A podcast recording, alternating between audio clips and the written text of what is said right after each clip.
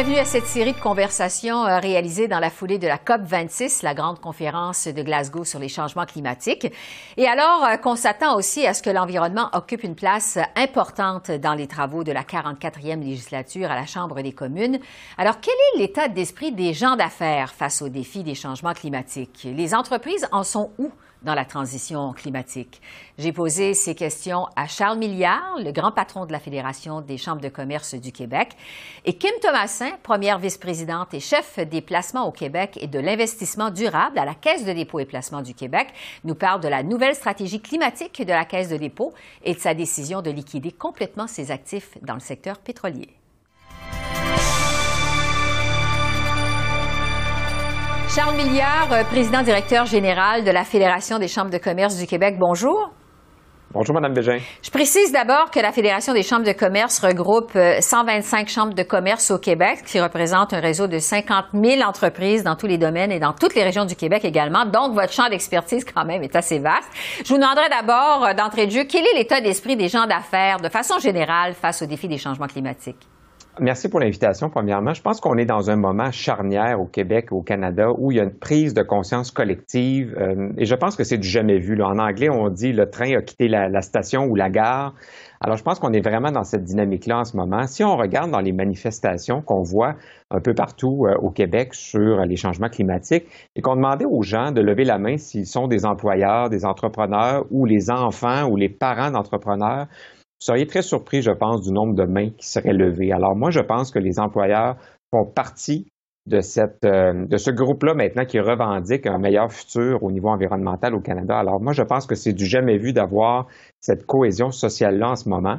Alors bien sûr, il y a des enjeux euh, économiques autour de ça, mais la pensée sociale collective, je pense qu'elle est à la bonne place en ce moment. Oui, ben parce qu'on a souvent justement le sentiment que les gens d'affaires sont plus réfractaires, je dirais, au défi de lutter contre les changements climatiques parce que justement, il y a des intérêts économiques qui sont en jeu. Vous nous dites finalement, c'est pas le cas. D'où euh, vient cette prise de conscience pour l'environnement des gens d'affaires? Ben, les gens d'affaires sont des citoyens comme, euh, comme vous et moi. Ce sont des gens qui, qui élisent aussi leurs leur euh, députés et leur, leur maire et leur premier ministre. Alors, ils ont aussi cette conscience-là de vouloir avoir un Québec et un Canada euh, plus vert à laisser à leurs enfants aux générations futures. Alors moi, la lutte au changement climatique, pour moi, c'est important, mais la lutte aux préjugés sur les milieux d'affaires, c'est important aussi.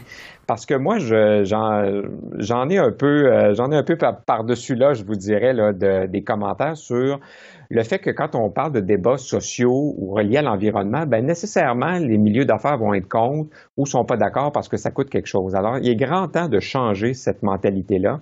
Les gens d'affaires euh, investissent dans leur organisation, c'est souvent leur fonds de retraite. Alors, bien sûr qu'ils ont des, euh, des impératifs, mais comme vous et moi, euh, ils souhaitent avoir un environnement plus sain pour l'avenir. Alors, il faut arrêter de penser que les milieux d'affaires, ça les intéresse pas ou qu'ils sont nécessairement contre. Moi, je me, je me bats contre ça. Donc, ils se sentent concernés euh, et vous vous battez évidemment contre les préjugés qu'on peut encore avoir contre les gens d'affaires. Bon, euh, je veux vous entendre sur la nomination de Stephen Guilbeault à titre de ministre de l'Environnement. On sait que le premier ministre de l'Alberta, Jason Kenney, a jugé que cette nomination était problématique à cause du passé de militant environnementaliste de M. Guilbeault. En fait, euh, Jason Kenney parle d'un possible désastre pour l'économie canadienne. Par contre, il y a le chef du Bloc québécois, Yves-François euh, Blanchette, lui-même un ancien ministre de l'Environnement au Québec, qui a eu des propos élogieux à l'égard de M. Guilbeault. Sur le fond, euh, quelle a été la réaction des gens d'affaires du Québec à la nomination de Stephen Guilbeault à l'environnement? Premièrement, au Québec, on est très heureux de la force de frappe des ministres québécois au sein du gouvernement Trudeau. Alors moi, je pense que c'est une bonne nouvelle d'avoir autant de ministres du Québec. Sur la question de M. Guilbeault, vous me permettrez de trouver que M. Kenny est un peu euh, un peu rapide dans son jugement parce que ça serait bien la première fois qu'on reproche à un ministre d'avoir une expérience ou une expertise dans le, dans le ministère qu'on lui confie. Alors, M. Guilbeault est un ministre maintenant aguerri. Euh, ça fait, fait plus de deux ans, je crois, là, au, patrimoine. Alors, nous, on voit ça d'un œil positif et j'ai pas vu de commentaires expressément négatifs dans la communauté d'affaires. Je pense qu'il comprend bien la joute politique euh, maintenant et que son expertise va lui servir. Maintenant, il, connaît aussi la réalité d'affaires euh, au Québec et au Canada. Alors, ça ne sera pas un arbitrage toujours facile, mais honnêtement, donnons la chance aux coureurs et euh, moi, je suis assez optimiste. Je vais vous amener sur les, initiatives qui sont prises à la Fédération des chambres de, commerce euh, au Québec dans le cadre de la lutte au changement climatique. Vous insistez à la Fédération sur un phénomène qui est relativement nouveau, celui de l'économie circulaire. En fait, vous offrez un programme sur euh, l'économie circulaire qui, semble-t-il, remporte beaucoup de succès.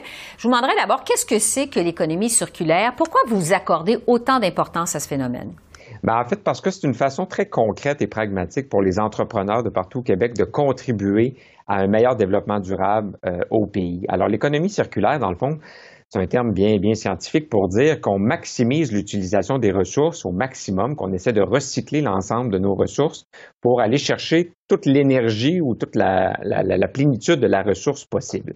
Alors pour cette, euh, cette tournée-là, on s'est entouré euh, de certains partenaires du milieu privé, mais aussi du milieu public. Je pense à Recyc Québec, pense au Centre d'études et de recherche intersectorielle sur l'économie circulaire, le CIRIEC. Alors, on a vraiment une équipe toute étoile en ce moment qui va parcourir le Québec avec nous jusqu'en mars prochain pour aller rencontrer les entrepreneurs et leur expliquer comment on peut mieux utiliser leurs ressources dans l'organisation et ainsi ben, faire plein d'économies au niveau, euh, au niveau de l'environnement et au niveau du développement durable.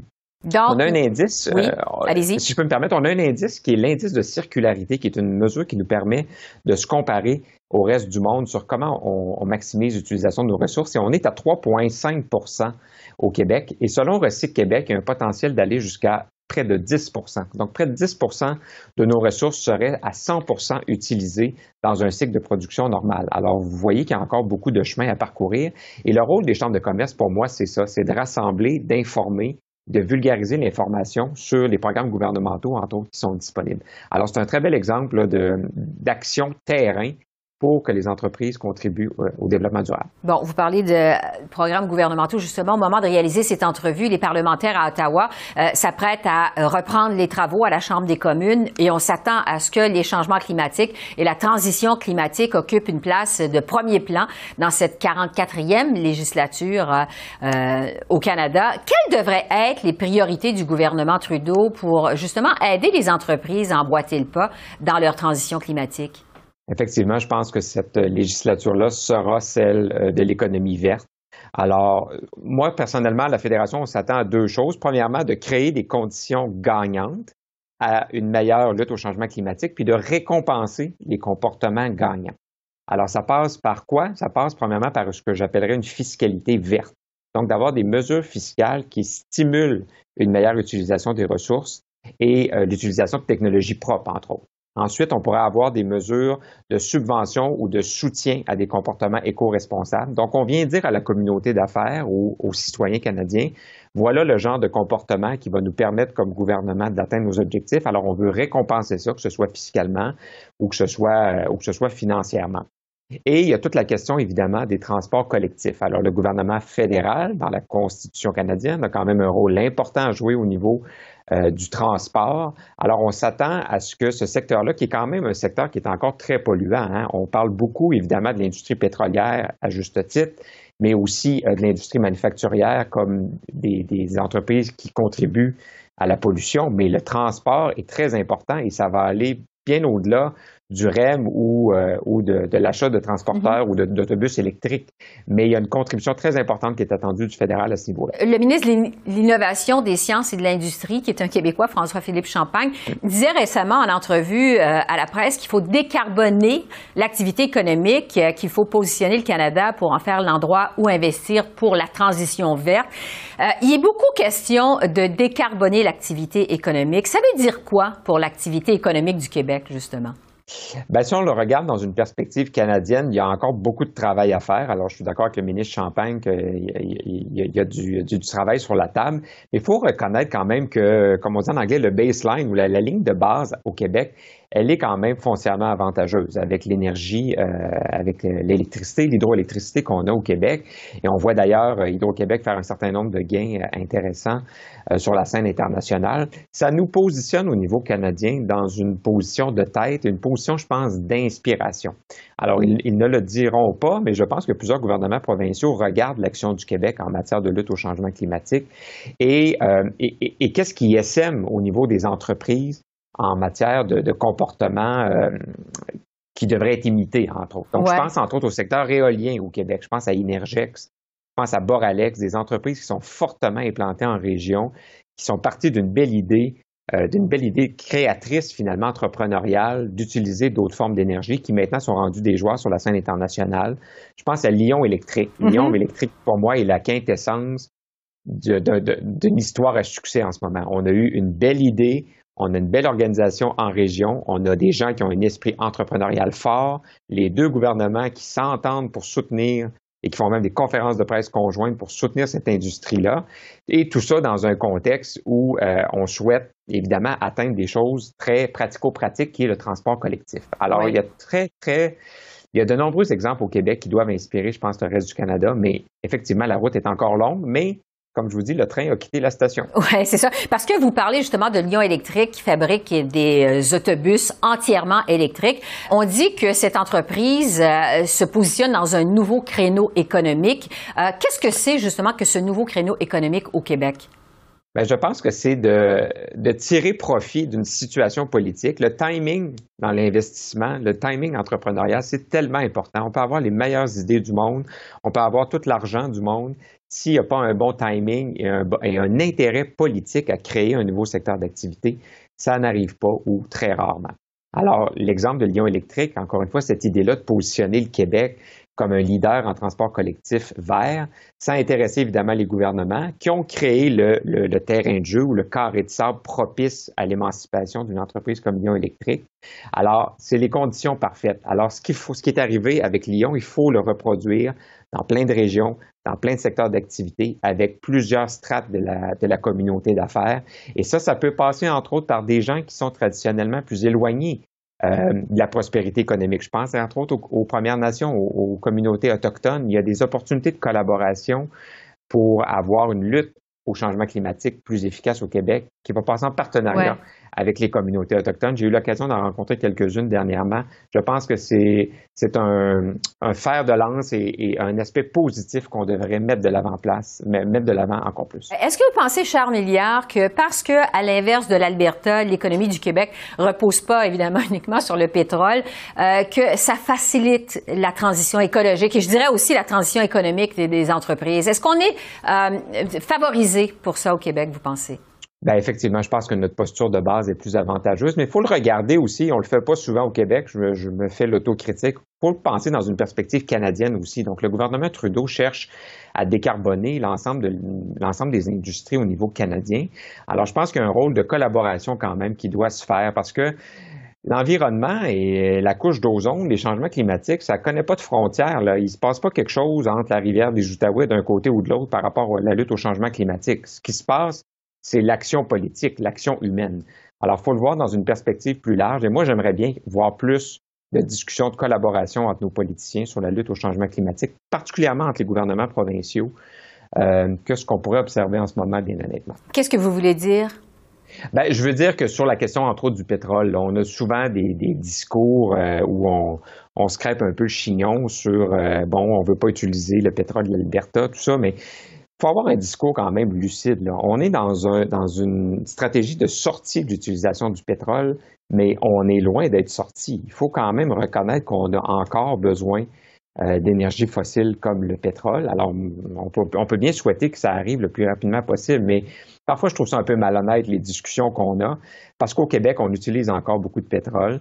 Et euh, il y a une certaine partie de ça qui vient euh, du reste du Canada. Et euh, jusqu'à preuve du contraire, on est une des provinces canadiennes. Alors j'aimerais ça qu'on ait une discussion des fois un petit peu plus large sur la lutte au changement climatique dans une perspective canadienne. Il nous reste quelques secondes. Qu'est-ce que vous espérez pour la suite des choses, Charles Milliard? J'espère que les gouvernements mettront en place les mesures dont je vous ai parlé, mais mm-hmm. j'espère aussi que des organisations comme nous auront les moyens de bien faire connaître ces programmes-là aux entrepreneurs. Parce que ne pensez pas que les entrepreneurs euh, dans les régions du Québec euh, ont nécessairement deux ou trois heures par jour pour regarder les programmes et lire tous les journaux et s'assurer que tous les aspects sont couverts pour leur contribution à la lutte au changement climatique. Alors, il y a des organisations de vulgarisation puis d'information comme nous, comme d'autres, mm-hmm. qui sont là. Et je pense que c'est important qu'on ait les moyens d'être des relais dans cette lutte euh, qui, qui, est tellement importante pour nous tous. Et euh, vous, en nous accordant euh, cette entrevue, évidemment, vous êtes un excellent relais d'information. Charles Milliard, président directeur général de la Fédération des chambres de commerce du Québec. Merci beaucoup. Merci de votre temps. Merci pour l'invitation. Au revoir. Au revoir.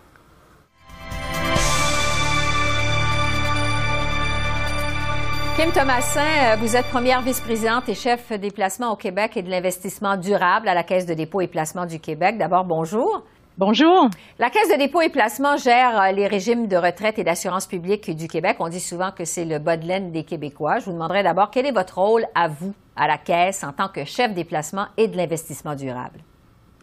Merci. Alors, merci de me recevoir. Je suis effectivement depuis 2020 première vice-présidente et chef des placements au Québec et de l'investissement durable mais j'ai la chance de suivre l'équipe d'investissement durable depuis mon arrivée à la Caisse en 2017, où je combinais le poste des affaires juridiques, secrétariat et de l'investissement durable.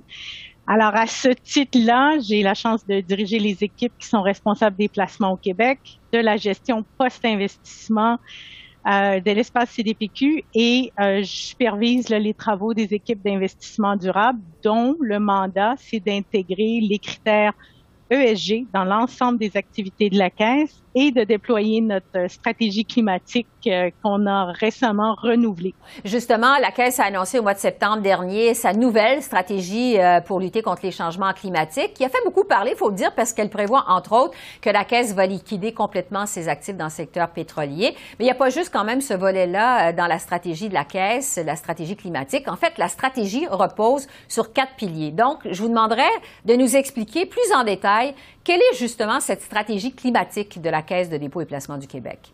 On avait fait une première euh, stratégie climatique en 2017, donc celle qu'on a annoncée récemment. On l'a conçue avec l'objectif d'accélérer notre engagement dans la lutte au changement climatique. On veut aller encore plus loin. Euh, on va être encore plus ambitieux. Alors, euh, comme vous l'avez mentionné, nos nouveaux engagements reposent sur quatre piliers. Euh, le premier, c'est qu'on va augmenter notre cible d'investissement dans les actifs verts à 54 milliards de dollars d'ici 2025. Donc, on va se trouver à tripler la valeur de notre portefeuille d'actifs euh, sobres en carbone d'ici 2025 par rapport à euh, notre point de départ qui était celui de 2017. On va donc, pour faire ça, là, ce 54 milliards-là, investir davantage dans des secteurs porteurs euh, comme l'énergie renouvelable, comme la mobilité durable ou l'immobilier durable. Ça, c'est notre premier pilier. Le deuxième, c'est qu'on vise une réduction de 60% de l'intensité carbone de l'ensemble de notre portefeuille d'ici 2030. Vous nous avez vu signer l'engagement net zéro 2050. Alors, c'est la trajectoire euh, vers le, net zéro. Le troisième pilier, si on veut, notre oui, merci de notre de notre stratégie. Euh, c'est ce qui ce qui je voudrais qui est probablement le plus innovant, le plus euh, mobilisateur à l'heure actuelle pour les équipes, c'est la mise en place d'une enveloppe de transition de 10 milliards euh, qui va être réparti à travers toutes les classes d'actifs à la caisse. Alors, le but de cette enveloppe-là, euh, Esther, c'est de décarboner les grandes entreprises euh, qui sont essentielles à notre économie, puis à la transition vers une économie réelle, mais qui sont encore qui, ont, qui sont encore de fortes émettrices. Alors, notre quatrième pilier, vous y avez fait référence, c'est de compléter notre, notre sortie de la production euh, du pétrole d'ici 2022. Je vous dirais que cet exercice-là, euh, il était déjà amorcé il y a quelques années. C'est une sortie qui se veut ordonnée et organisée. Notre objectif en, en faisant ça, c'est d'éviter de contribuer euh, à la croissance de, de l'offre additionnelle du pétrole au niveau mondial. Alors nous, ce qu'on fait, c'est qu'on va sortir euh, continuer de se départir. Il nous reste environ 1% de nos actifs euh, dans ce secteur-là. Puis on pense que c'est une décision de, de leadership face, à la crise climatique. Alors voilà une explication en détail euh, de la stratégie climatique de la Caisse de dépôt euh, et placement. Au moment de l'annoncer au mois de septembre, vous avez parlé, vous, Kim Thomasin, d'un véritable changement de culture à la Caisse de dépôt et placement du Québec. Expliquez-nous la genèse justement de ce changement de culture à la Caisse. Avec plaisir. Moi, j'ai eu le privilège euh, d'être à la caisse euh, dès 2017. Alors, j'ai participé, j'étais à la table lors des premières discussions qui ont donné lieu à notre première stratégie euh, d'investissement face aux défis climatiques. Je peux vous dire qu'il y a eu un travail incroyable, un travail colossal qui a été réalisé par les équipes et c'était quand même un, un changement parce que on, est arrivé avec des, des, idées novatrices, mais c'était aussi des cibles ambitieuses qu'on s'était données. Et euh, il a fallu que l'organisation au complet euh, embrasse ce changement-là et fasse le, virage avec, nous. Alors, on, est parti du fait que dorénavant, chacune des décisions d'investissement devait euh, tenir compte du facteur climatique. Alors, en plus de tous les facteurs ESG euh, qu'on faisait pour euh, tout investissement, peu importe la taille, peu importe la classe d'actifs, le, montant, on ajoutait cette évaluation-là euh, sur l'empreinte carbone, sur l'impact climatique pour chacune des décisions. Alors déjà ça, chacun des comités d'investissement, c'était ajouté pour sensibiliser tout le monde. On a également pris un beaucoup plus grand leadership en matière climatique.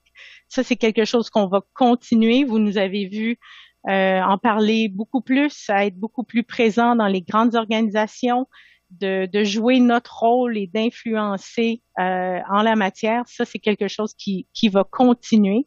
Puis, on a également pardon, euh, lié notre euh, rémunération variable à l'atteinte de ces grands objectifs-là là, qui avaient été mis euh, Bon, le temps file, il faut aller un peu plus vite. Je veux revenir sur cette décision euh, de la Caisse de liquider ses actifs dans le secteur pétrolier. Il euh, faut dire que, bon, les, investissements de la Caisse euh, de dépôt dans le secteur du pétrole sont tout de même assez faibles. Vous l'avez dit tout à l'heure, ça représente environ 1% de son portefeuille d'investissement. Est-ce que ça a facilité les choses? Est-ce que ça a facilité la prise de décision? Je vous dirais que euh, on est un investisseur long terme à la caisse, on est un investisseur mondial. Alors, en, tant qu'investisseur de, de, ce type-là, on gère notre portefeuille qui, qui est investi à travers le monde. Euh, notre, pardon, notre décision euh, de sortie du, du, pétrole, ça fait partie d'une démarche commencée il y, a, il y a quelques années. Nous, on est d'avis, euh, Esther, qu'il y a une économie sans pétrole qui, qui, qui se profile à long terme. Il euh, faut donc se positionner maintenant pour saisir les opportunités. On le voit, il y a une grande incertitude sur le secteur pétrolier, puis on voit plusieurs raisons à ça. Alors, on veut se départir du 1% de notre actif dans la production pétrolière d'ici la fin 22, mm-hmm. euh, peu importe la région où elle se trouve. Puis ceci dit, avec notre enveloppe de transition dont j'ai parlé tout à l'heure, ben, on va vouloir accompagner les grands émetteurs qui sont meilleurs euh, de classe, premier de classe, et qui ont un objectif clair net zéro ouais. euh, vers la transition. Parce que, bon, le Québec, c'est pas même pas un gros euh, acteur dans le secteur pétrolier, donc c'est une décision qui, qui, qui, qui ne risque pas de nuire beaucoup à notre développement économique. Est-ce que vous croyez que ce serait plus compliqué, finalement, pour d'autres régions canadiennes ou à l'international de se désengager comme ça des énergies fossiles? Je pense que euh, c'est l'affaire de tous les changements climatiques, peu, importe la, la, région. On doit tous travailler ensemble à trouver la meilleure façon de transitionner euh, notre économie euh, vers une économie là, qui, qui, est plus durable et, et, et sobre en carbone. Quoi qu'il en soit, c'est une prise de position quand même qui est importante pour la Caisse de dépôt. Le message qui a été lancé est fort. Je le disais d'entrée de jeu, ça a fait beaucoup parler. Quel impact pensez-vous que votre stratégie climatique va avoir? Et surtout, euh, pensez-vous que ça va euh, influencer d'autres institutions financières? Pour qu'elles emboîtent le pas?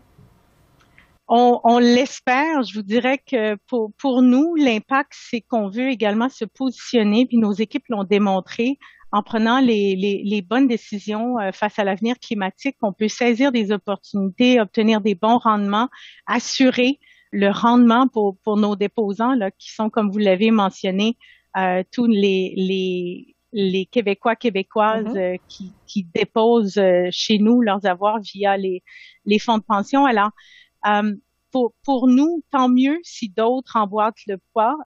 on pense que ça fait partie également de notre rôle d'influence et euh, c'est des choses qu'on aime faire aussi de façon collective. Il y a une très grande collaboration entre les investisseurs de par le monde et je pense que c'est l'affaire de, de, de, tout le monde. Kim Thomasin, première vice-présidente et chef des placements euh, du Québec et de l'investissement durable à la Caisse de dépôt et placement du Québec. Merci beaucoup de nous avoir éclairé sur cette stratégie climatique de la Caisse de dépôt. Merci beaucoup. Merci beaucoup. Bonne journée à vous. Au revoir. Au revoir.